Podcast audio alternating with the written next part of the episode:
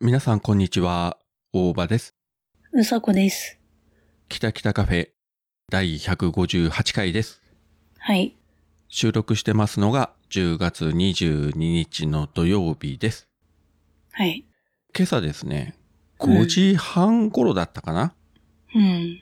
今日も収録いいですかというふうに、うさこにメール送ったら、うん。今から寝ますと。何時に寝てるんですか、君は。じゃあじゃあ、寝た寝た。あのね、あのね、3時過ぎに寝て、たまたま目が覚めたの、あの時。うん。で、スマホ見たら DM 来てたから、返事返して、で、今から二度寝しますと。うん。うん。まあ3時過ぎに寝るのも大概遅いと思うんです が、相変わらず昼夜逆転で。そうだね。それでさ、え、ちょっと、はじゃあその流れでちょっと話したいこと言っていいどうぞ。あのさ、はい。なんだろうね。私あんまりさ、嫌な夢とか怖い夢って見ないんだけど、今日ね、ほ、うんん。うん。なにそのお化けとかさ、なんか殺されるとかさ、そういう怖いんじゃなくて、うん本当にね、精神的に本当にやられるってもう、それはやめてくれよっていううん。方の怖い夢を見たのよ。どんな夢や ねん。まあ言える範囲もうなんで。あの、 ちょ、言えん わ。これちょっと言えない。あまあ言えない、もう無理に言うことはないですけれども、まあ相当ダメージを食らうような嫌な夢だったということね。本当にダメージ食らって腹立つし、人間不信になるし、本当に私もう、マジで本当に張り倒してやろうかと思うぐらいの。それ夢かリアルじゃないのいや、本当リアルすぎて、マジうで、ん。こう、正夢になったら嫌だなと思って、思って、思ったぐらい本当に嫌な夢を見て、で、その時はさ、うん。ふっと目が覚めて、うわ、嫌な夢見たなって思ったんだよ。うん。で、もう一回寝直そうと思った時に、うん。あのね、これはちょっと怖いっていうかなんか不思議っていうかあれだったんだけど、うんその時はさ、起きてんだよ、本当に。夢じゃないんだけど、そのさ、枕元にさ、なんかね、犬がいる気配がしたんで。 あの、あの、なんか、野良、野良犬とかがさ、なんか、狼みたいな、ほなんか、ね、あの、ちょっとやばいような野良犬の、うーっていううなり声が聞こえたんだよ。なんか警戒して、なんか吠えてるみたいなさ。う。うんで、一瞬外かなと思ったんだけど、いや、明らかに私の頭の上で声がすんだよね。で、もう一回さ、本当に生々しく、うー、ガルルみたいなさ、声が聞こえて、はって、いや、ちょ、怖っと思って。怖っと思って、おい、やめてくれよと思って、なんかちょっと気を紛らわせようと思ってスマホを見たら大場さんから DM 来てて、 え返事を返しながらちょっと冷静になって、 もう一回寝ようと思っうて。ん。枕元に人が立ってたとかいう話はさ、自分も子供の頃に経験あるけどさ、犬とかはないわな。さすがに。マジで、マジで本当に犬だったんで、犬っていうか狼みたいな、本当に、やべえみたいな、ガルルルルルってめっちゃ怖かったんだよね、本当に。びっくりしなんた。か、犬に恨みを買うようなことをしたことありますかない。あのね、小学校の時にさ、あのーよくさ、あのー給食でさ、牛乳とうかんパンとか残してさ、それ持って帰ってたんだよね。はい。で、あの、学校帰りにさ、まあ、犬を飼ってる家があって、うん。まあ、ちょっとさ、いや、私さ、昔から犬別に好きじゃないんだよ。むしろ苦手だったんだけど、なぜかね、その犬にパンをあげようみたいな感じになって、何回かあげてたのよ。で、ある時、こう手の上からちょっと食べてくんないかなと思って、手差し出したら噛まれて。それからね、え一気に犬嫌いになったんだよね。まあ、それであれば逆に犬の枕元にうさこが立つというパターンだよね、それは。そうそう。それで、それから犬が嫌いになって、で、あの、友達の家とかにさ、まあ、犬を飼ってる友達とかいるじゃん。はい。で、そこにさ、遊びに行くとさ、まあ、漏れなく犬に吠えられるっていうね。この子ね、どんな、どんな人にも泣かない、吠えないんだよっていう犬でも私にだけは吠えるっていうね。野生の本能がこいつはやばいぜ と。警戒して、ご主人様こいつはやばいですぜということで吠えてるのが。多分あれなんじゃないその子供の頃から私、負のオーラが出てたんじゃないかと思うけど。どんなやべえ子やつだ供やねん、それ。闇の力がみたいな。恐ろしいね。だからね、私がそのね、犬の枕元に立つことはあって、まあ私、うんうん犬に恨みを持たれるようなことしてないん だけど。まあ、そうだろうね。うん。ねえ、原因はわかりませんけれども、うん。まあまあ、無事で何よりということで。いや、もうないと思うけど、もし今う日ん寝て、またそんなことがあったらちょっとお祓いした方がいいんじゃないかと思って。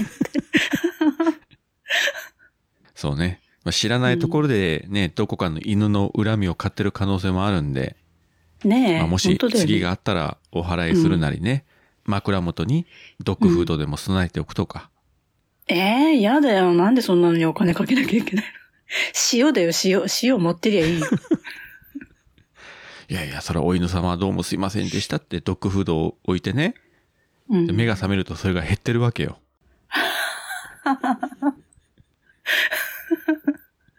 なるほど。ね。まあ、効果があるかどうか知りませんけれどもね。え、猫まんまじゃダメなのあれは 猫か。犬でしょ。いや、それは食べるでしょうけどね、猫まんまでも。うん。ちょっといいドッグフード。最近さ、話変わるけどさ、うん。お店でね、そのドッグフードのコーナーの前とか通ったらさ、うん。ものすごい種類があるじゃないですか。今、ドッグフードとうかんキャットフードとかさ。うん。ね。で、まあ値段もピンからキリですよ。うん。で、高いやつとか見たら、なんかすごいね、なんとかさんのカツオと、なんとかさんの牛肉 を、なんとかかんとかと書いててさ、うんいや、それ犬食ったって、どこの肉かとか、どこの魚と かさ、わかんねえだろうと。本当だよね。そら、人間はわかるけど、犬はさ、肉は肉としか思わんけどさ、何あの、確かに。これは、どこそこのあれを、うん。この割合で配合してとかさ、すごい高級食材的にドッグフードとかキャットフードをね、あのパッケージに書いてあるっていうのは、うん。まああれは単なる飼い主の自己満足にしか過ぎないとは思うんだけれども、うんううんん、贅沢してるなと思いますね、昨今のペットは。うん。なんだろうね。本当に人間のエゴっていうかさ、人間の欲求を押し付けてるっていうかさ、いいもの食わしてやってんだみたいな感じかね。そうそうそう。うちが子供の頃犬飼ってた時なんか、まさにあの、ご飯に味噌汁とかさ、うん。もうそんな感じやったですけどね。あの、うん味噌汁をかけたご飯とかね。うんうん。まあ、たまになんかあまり余った魚を少し一切れつけてあげるとかさ。うんなんかそんな感じだったけどね。まあそもそも、自分が子供の頃にペットフードとかあったかどうかもはっきり覚えてないけど、まあそういうお犬様が出てきたということは何かあるかもしれませんので、まあもしこういったことに詳しい方がいらっしゃいましたら、ぜひご一報いただければと思います。うん。ね、はい。私は専門家ですという人がいらっしゃるかなうん。うん。でもなかなかね、珍しいんじゃないかと思いますけどね。なんか、ほはらい。昔飼ってた犬が、ね、うん老衰とか病気で亡くなって、うん。出てきましたとかなら、まあわかるけどさ、うん。なんとなくね、うん。身も知らない犬が出てくるっていうのは、まあうさこらしいっちゃうさこらしいですけどね。いや、まあだからね、声だけだからさ、姿見てないからさ、どんなのかわかんないけど、うんあの、吠え方からするにやべえっていう。もう絶対ふ、絶対、ね、そっちの方向いたら噛まれるみたいな雰囲気出してたからね。 近づいたらやばい雰囲気出してて。まあ、くれぐれもお気をつけいただきたいと。はい。だからまあね、あの、今日寝て、もしまた出てきたら明日ドッグフード買いに行くわ。で、それを枕元に置いて、翌朝見たら減ってると。うん。 で、実はうさこが無意識に食べてたとか。まあそういうオチはなし、ね。だよね、夜中にお腹空いて食べてたとかね。 もう半分寝ぼけて無意識で手伸ばしてさカリカリカリって食べて、で、朝起きて鏡見たら口の周りにあのドッグフードがいっぱいついてるとかさ。怖いな。別の意味で怖いね、それ。怖いよね。まあ今、ドッグフードが人間が食べて美味しいかどうかは知りませんけどね。え、だってさ、それこそちょっと思い出したけど、あの、昔さ、電波少年でさ、やってなかっはたいはいナスビがさ、裸でさ、なんかうんあの、何、お取り寄せかなんかでさ、それなんか食べてたじゃん。あ、なんかそういえばあったような。なんかあれ、ドッグフード、キャットフードみたいななんか食べてなかったあまあ人間が食べても毒じゃないんだろうけどさ、当たり前に。多分薄味だとは思うけどね、人間の味覚からしたら。食べれないことはないんだろうけど。食欲がないからといってドッグフードをカリカリやるのはやめてね。うん。うん、ダイエットにならないから、それは。うん、やばいくないその美味しさに目覚めたらやばいよね。ドッグフードダイエットとか言って さ。それやめてね。やさばすがい。にあ の、そ、そこまで言ったら、ちょっとやばいよ、本当に。なんでそのうちさ、いや、なんか最近ちょっと毛深くなってきたんだけど、とか言って。あの、子供さんがさ、また休みの時帰ってきてさ、うん お母さんなんか毛深くなってないとか言ったらさ、それやばいよ。なんかうちなんか獣臭いんだけどとかさ、いや、それやだ。獣臭いのやだよね。本人は気がつかずにね、たまに帰ってくる子供さんが気がついて、お母さんなんか部屋の中に長い犬の毛が落ちてるんだけど、みたいなさ、え、なんかペット飼ってんのとか 言って。いや、飼ってないけど、とかで、子供さんが夜中にふと目を覚ますとさ、お母さんの部屋からカリカリカリカリ、ドッグフードをかじる音が。もうなんかそれ、いや、妖怪じゃん、それ。まあ、そういうことがないようにね。今、はあいったらあったでネタになるからいいですけれども、えそうだね。まあうんくれぐれも お気をつけて。黒柳りんごと黒柳小鉄のヘッポコ兄弟黒黒柳柳生き別れの兄弟がヘッポコ不定期配信中聞いてねせーの黒黒柳柳で、話は変わるんですけれども、うん。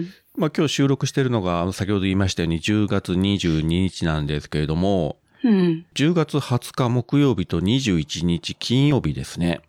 うん。神戸16ビットの笹山さんが2日連続福岡市でライブをするとはい。いうのがありまして、うん。しばらくね、神戸も行ってないし、しかも福岡でってどうしても行きたかったけど、まあ仕事とか家庭の都合でうん。行くことができず、うんう。ん。せめて土曜日とか、まあせめて北九州市内とかだったらなんとかね、調整していけたかもしれないけど、まあ平日の夕方だから車飛ばしていっても渋滞に巻き込まれるし、とかね。あーどう計算しても仕事終わってから、高校を考えても、ギリギリ終わる前に飛び込めるかどうかぐらいしかつかないので、うん泣く泣くツイキャスでですね、まあ、ライブ聞かせていただいたんですけれども、うんうん。ちょっとね、これはね、非常に悔しかったですね。悔しいのよね。近場にいるのに行けないっていうのがね。せめて脳型で会ってくれたら、うんと思いましたけどね。そらまあ、北九州でやるよりは福岡でやった方がね、まあ集客的なところとか、まあライブ会場自体もね、まあ正確な数知らないけど、絶対北九州よりは福岡の方が多いはずだから、うん。まあね、やむなしと思いますけれども。うん。多分笹山さんも県外に遠征するとか、相当久しぶりじゃないかなと思うんですよね。と思うよね。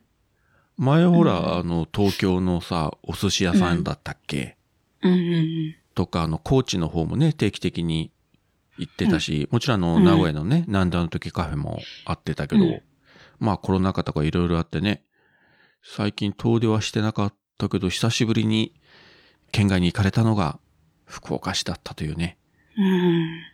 ツイキャスで聞けたからそれはそれで楽しいけれども、やっぱり、やっぱライブはね、当たり前だけど、ライブ会場で聞きたいじゃないですか。いや、そりゃそうだよ。歌とかね、うん。空気感も全身で浴びたいわけですよ。うん。ね、私もさ、いや、行きたい行きたいと思いつつも、やっぱりさ、ちょっと遠すぎてさ、行けずにツイキャス聞いてたよ。うん。まあ、ツイキャスしてくれるから逆に言えばね、本当にありがたいことでね聞けるからね、これすらなければね、全くもってね、あもうせいぜい CD 聞くぐらいしかないけれども。うん。で、昨日のツイキャスで、そのライブ終わったところでお疲れ様でしたってコメント入れたら、笹山さんそれ拾ってくれて、あ、うんおばさん今回は、みたいなことをね、ちょっと言ってくれたんで、うん。まあ少しはこちらの思いが伝わったかな。笹山さんも福岡でやるんやったら、あの、おばさん来るんやないかとか、まあ多分ちょこっとぐらい思ってくれたかもしれないけれども、うん。ねねえ。いやいやいやいやいや、本当にね、誠に残念なことで。まあうんいずれね、また本拠地である神戸16ビットの方には行きたいと思っておるわけですけれども。え。うん。まあだいぶね、あの今コロナの関係もいろいろありますけれども、遠出がある程度できるようにはなってきましたんで、うん。まあ、あとはタイミング次第ですな。そうね。まあ、ライブ抜きにしてもね、久しぶりに神戸に遊び行きたいなっていうのも当然あるわけですよ。うん。もう見どころいっぱいあるしね、美味しいものもいっぱいあるし。うん。ああ、旅行行きたい。そう、旅行といえば、うん。京都トガトガですが、割烹着は用意できましたかえ、まだ。もう他の荷物は忘れても割烹着はね、用意していきなさいよ。つうか、割烹着って、そもそもどこに売ってんの俺知らないけど。えー普通に、普通に売ってんじゃないどこのコーナーに行ったらあるのかねえ、売ってないのかないや、知らない。え、アマゾンで買うしかないのまあ普通にほら、エプロンとかはね、当たり前に売ってるじゃん。うん。で、そのエプロンコーナーにあるんじゃないのと思うけいやど。ー、見たことがないからね。いや、あるかもしれないけど、 だいたい俺があのー、例えばイオンかどっかに買い物行って、割烹着どこだろうかって探す必要普通ないじゃないですか。 まあね。今ここで、あ、割烹着だったら、あのお店のあのコーナーにありますよと自分がスラスラっと答え切ったら、そっちの方がやばいと思うんですけれども、一般家庭で今、割烹着着る人とかいるのかないないんじゃないねえ。考えてみたら、割烹着って、これもイメージだけど、うん。なんか和服の上に着るイメージがあるんだけどね。ああ、着物の上にでしょだよね。あんま洋服の上じゃないよね。うん。まあ、洋服だったら、まあ普通エプロンだし、うん。まあ着物だったら割烹着。ということは、うさこはやっぱりもう和服姿で行くしかないってことやね。まあ京都だからいいでしょうけどね。うん。いやー、だんだんハードル上がってきたぞ。いやー、そんな着物とか動きにく いし。いいじゃん。いいじゃん。T シャツにジーパンの上から割烹着でもええやん。まあいそんいなよ。もん。うん まあ、和服を着ていきなさいとは言い言いませんから、それはいいとしてね。やっぱりほら、トガトガに行く人たちがとりあえず、まず、割烹着割烹着ってさ、キョロキョロするはずだから。ね電柱に隠れてる割烹着ね。もうそこだけ切り取っても怪しさ満点だな。本当に通報されないかなと思って待ってんだけどね。まあ、京都だから、いいような気もする。あと、考えたらもう、収録ベースで2週間後ですよ。うん。早いね。ねえ。まあ、うちらはこうやってね、たらたら言ってるだけだからいいんだけど、熊うさん、ん。準備大丈夫なんですかねそっちの方ははるかに心配なんですが。あーもういっぱいいっぱいなんじゃないきっと。ねえ。大変なことになってるような気がしますがね。うん。まあ無事にね、えー、当日を。もう当日になってしまったらね、もう開き直るしかないと思うんですけどね。逆に。うん。うん。うんもう慌てふためいたって、もう、ね、時間になったら始まるっていう感じでね。うん。まあまあどうなりますか。楽しみに、えー待ちたいと思います。はい。おかえり今日は忙しかったそれともいつも通りだったねえねえ私のお話聞いて聞いて少し配信して長く配信して夜のゆいろく聞いてください今週もまたハッシュタグ、きたきたカフェで感想いただいておりますので、うん。紹介させていただきたいと思います。はい。えーまずはアポロさんですね。令和4年10月17日、ポッドキャスト聞いたより丸1ということで、きたきたカフェ入れていただいております。ありがとうございます。ありがとうございます。次がミカエルさんですね。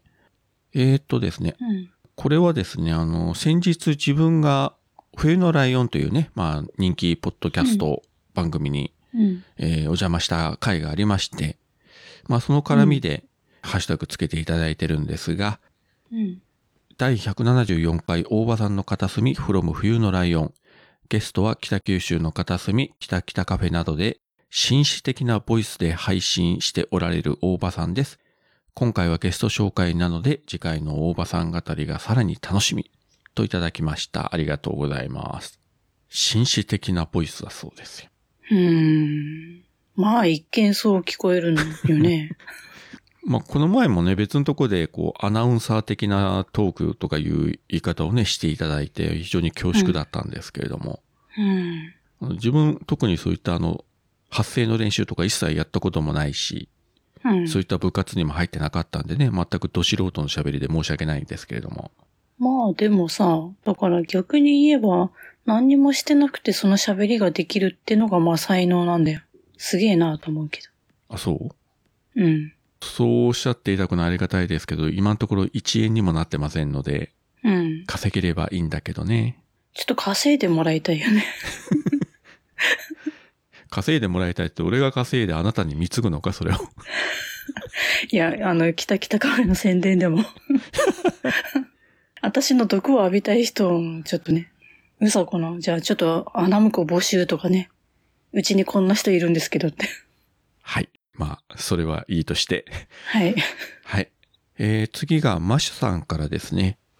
これ、マッシュさん、えーっと、二つのアカウントでいただいてるんですが、まあ内容は同じなので、えー食欲戻ってきて一安心のおさこさんが、シャベオンキャラ設定がどんどん追加されてる。大場さんの力で月夜のサボテン実現へといただきました。ありがとうございます。ありがとうございます。食欲の方は、その後どうですか、そうだね。毎日さ、体重計乗ってさ、うん、もうちょっとずつちょっとずつ減ってってたんだよね。うんちょっと前まで。うん。うんで、それがさ、まあ、体調戻ってきたと同時にちょっとずつ戻ってってさ、なんうん。か毎日1キロ増えるみたいなさ、 恐ろしいことになってん毎だ日1けキどロ。はちょっと多すぎるだろう。それは。いや、まあ、さすがに止まったけど、うん。なんか見るたびに増えてさ、え、うん。これやばくないかと思まあそろそろ打ち止めにした方がいいんじゃないでしょうか。って。ねまあ一応自分もね、毎朝体重計には乗ってるんですけれども、え。うん。最近自分も太り気味だったんで、まあ少し落とさないといけないと思ってね。うん。今朝も小1時間ぐらい朝6時過ぎからちょっと歩いたりしたんですけれども、うん。その時間だったらね、ほんと人がいないし、車も少ないしね、ゆっくり歩けるんですけども、もう8時ぐらいとかなったらさ、そうね。結構うちの近所、前の道路とかも車が多いんで、うん。なかなかね、そこが難しいんですけれどもね。まあでも、うん。歩くのが一番ね、運動的にはやりやすいし、そうだね。余分な道具もいらないし、 まあ、ぶっちゃけお金もかかんないしというところで、多分明日の日曜日ですから、多分朝歩いてるんじゃないかなと思います。偉いね。そう、分かっちゃいるんだけどね。ねえ。なかなかね。お次は、黒柳りんごさんからです。割烹着を咲かせ、裏企画の計画が始まっている。配信チケット組も盛り上がること間違いなし。うさこさん体調良くなって良かったですね。といただきました。ありがとうございます。ありがとうございます。本当に割烹着を探せというね。うん。まあ、そういうことはないと思いますけれども、当日さ、そのシャベオンにね、来たお客さんの、まあ、特に女性の方々が、うん。えー全員割烹着を着てたら、本当に誰がうさこだと。本物は取れたみたいな。え、何それちょっと楽しそう。みんな割烹着来てるって。 そうそう。こう、木を隠すなら森の中じゃないけれど、え、じゃあいいじゃん。ドレスコード割烹着にすりゃいいじゃん。でもさ、みんなあの女性陣が割烹着着てきたら、絶対あのーステージの上よりもさ、客席の方が目立つよね。異様な空間だよね、それ。絶対あのクマも喋りにくいと思うよ。その時はさ、いいけど、うんね、それが終わってさ、じゃあ帰ろうって解散ってなった時にさ、割烹着の集団がゾロゾロ出てきたら怖いよね。 怖いわ、それ。しかもライブハウスから割烹着の集団が そろそろ出てくるって言 ったら、ねマえ、えジ怖いわ。何やってんのみたいな。 なんか怪しい儀式かなんかやってたんですかみたいな。 怖いね。怖いね。ちょっと面白いかもしれませんので、うん。これをお聞きの女性リスナーの方で当日トガトガに行かれる方はぜひ、えー、カポギジェさんでお願いしたいと思います。で、みんなで隠れてんでしょ電柱にね。そうそう。さあ、どれが本物のサコでしょうかみたい なね。クイズがいきなりその場で始まるという。いいね。いいね。いいのかどうかわかんないけど、いいね。えー、お次は、椿ライドからですね。うん。これ二ついただいてますね。えー、まず一つ目。キタキタカフェで救急車の話を聞いて思い出した後輩から聞いた後輩の友人の話。救急車の後ろについて一緒に信号を無視してガンガン進んでいたら、その後ろにもう一台ついてきて、同じこと考えるやついるなぁと思ったら、救急患者の家族でコテンパンに怒られたとのこと。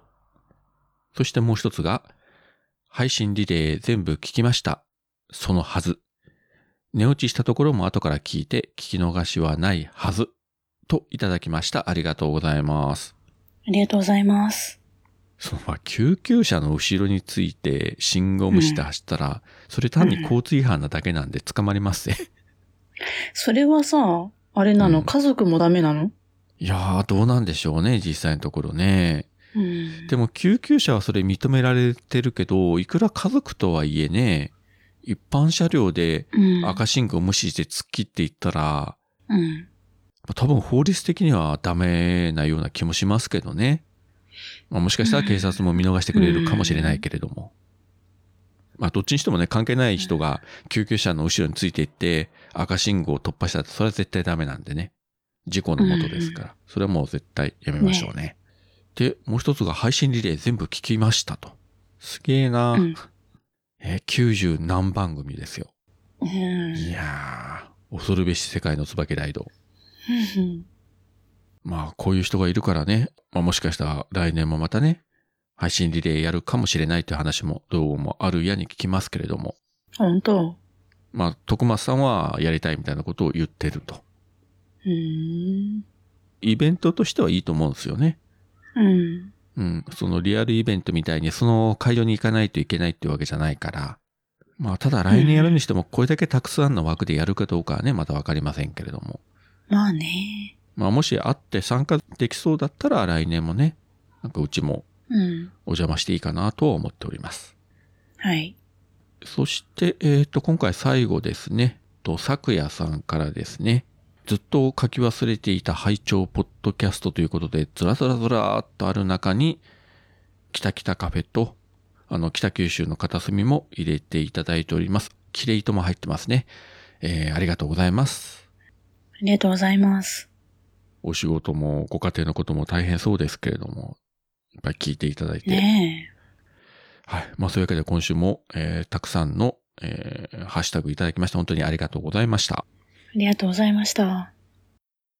ジャックインレーベル音楽とポッドキャストの融合イベント「シャベオン」「エフェロンチーノウォーバードライ」「トゥトゥ」「大大だけの時間」「クー」「徳マスたけし」2022年11月5日土曜日京都トガトガお問い合わせはクマジャックインレーベルまでちょっと先の話を言えばですね、まあ、今日10月22日で、次の週末も普通に収録できると思うんですが、そのは2い週間後がその京都トガトガのしゃべ音がありますので、はいえー再来週の収録はもう多分お休みになると思います。はい。で、その翌週で、まあ多分、しゃべ音の裏側で一体何があったのか、うさこは果たして無事に着いたのか、とか、うん。迷ったんじゃないかとか、割烹着はどうしたかとか、いう報告がまた、えーできようかと思いますので、えーはいまあ楽しみにお待ちいただければと思い ます。果たして北海道から無事に京都に着くのか、うん。結局飛行機で行くんよね。もちろん。そりゃそうだよね。 え、もちろんそうだよ。飛行機だったら、関空関空。うん。えーなかなか方向に不自由な方なんで、うん。スマホのナビ見ながらでも果たして無事にたどり着くかどうか。うん。いや、まあ、スマホのナビとかは、ね、私の方向音痴もあっての、ね、原因があるかもしれないよ。うんそれは認めるけど、うん。ねうん。で、あの、駅のさ、ねう、ん看板を見ながらさ、何番ホームって、それに従って歩いてんのにさ、それでも逆方向向くってさ、あれは駅が悪いんじゃ ないの駅の表示が悪いんじゃないかと思うけど。そんなあの、因縁ふっかけるようなこと言っちゃダメですよ。 あそこ、なんか地下街から上がっていった出口のすぐ近くみたいですよね。地図、自分も見ましたけど。ねとね、今ちょうど地図見てるんですけれども、え。うんあの、なんか地下鉄の四条駅とか、烏丸駅っていうのかな。そこのずっと、うん。なんか地下街というか地下道というか、それを歩いていって、10番出口から出て、ちょっと行ったところにあるみたいな。一応目標が、そのトガトガの横が、あの、ファミリーマートありますので、うんまあそれが目標になるのかなと。ほうと思ったら、その周辺はファミリーマートがなぜかいっぱいあるんだけどね、これがまた。ほんと。うん。結構なんかね、至近距離にあるのよ、ファミリーマートが何軒か。うん。なんかえらい接近してるなという感じでね。うん。まあでも地下取っていけるから、10番出口から上がればすぐそこみたいなんで、どうなんでしょ果たしてその10番出口までたどり着けるのかどうかってとこも怪しいんだよ、私は。う。うん。最悪の場合はもうタクシーに乗って、運転手さんトガトガにお願いしますって、えーお店の前に横付けして、 いや、最悪の場合、あのね、今どこどこにいるんだけどって誰か会って、誰か。誰か迎えに来てって。まああの、熊には電話しないようにね、忙しいから。うん、いや、しないしない。怒られるよ。ふざけんなてめえっつって。いや、多分電話に出る余裕もないと思うよ、ないきっと。よね。うん。ああ、桃屋のおっさん行くから、ああ。 SOS 出していいんじゃないでも、あと誰が行くのかなツイッターとかで見たのはサニトラさんが行くって言ってたのと、うん。ライドウさんも行くんでしょああ、そうそう、椿ライドもね、行くって言ってたし。うん。でもライドウさんには連絡しないよ。だって、二人して迷うもん。出ました、迷子親子。まあ、それはそれでさ、ネタになると思ううよ。二、人で待ち合わせてさ、10番出口で出てさ、反対方向に曲がっていった、あれみたいな話。あれファミリーマートどこみたいな。迷子親子、今度は京都で迷子とか言って。一本取れるじゃん、そこで。 ね、転んでもただでは起きないのがね、配信者ですようん。すべてがネタになるという。そうだけどさ。いいじゃん、椿ライドとうさこがさまよう京都の街並みみたいなね。迷子親子スペシャル会特別配信とかさ。あるいはツイキャスしながらさ、うん今ここはどこでしょうって言ってみんなにコメントで教えてもらうという。うん。でも、私が、じゃあね、うんついて迷ったらツイキャスするから、ライドウさんに連絡して、二人で迷子 になるわ。で、周りの風景を映してここはどこでしょうみたいなね。うん。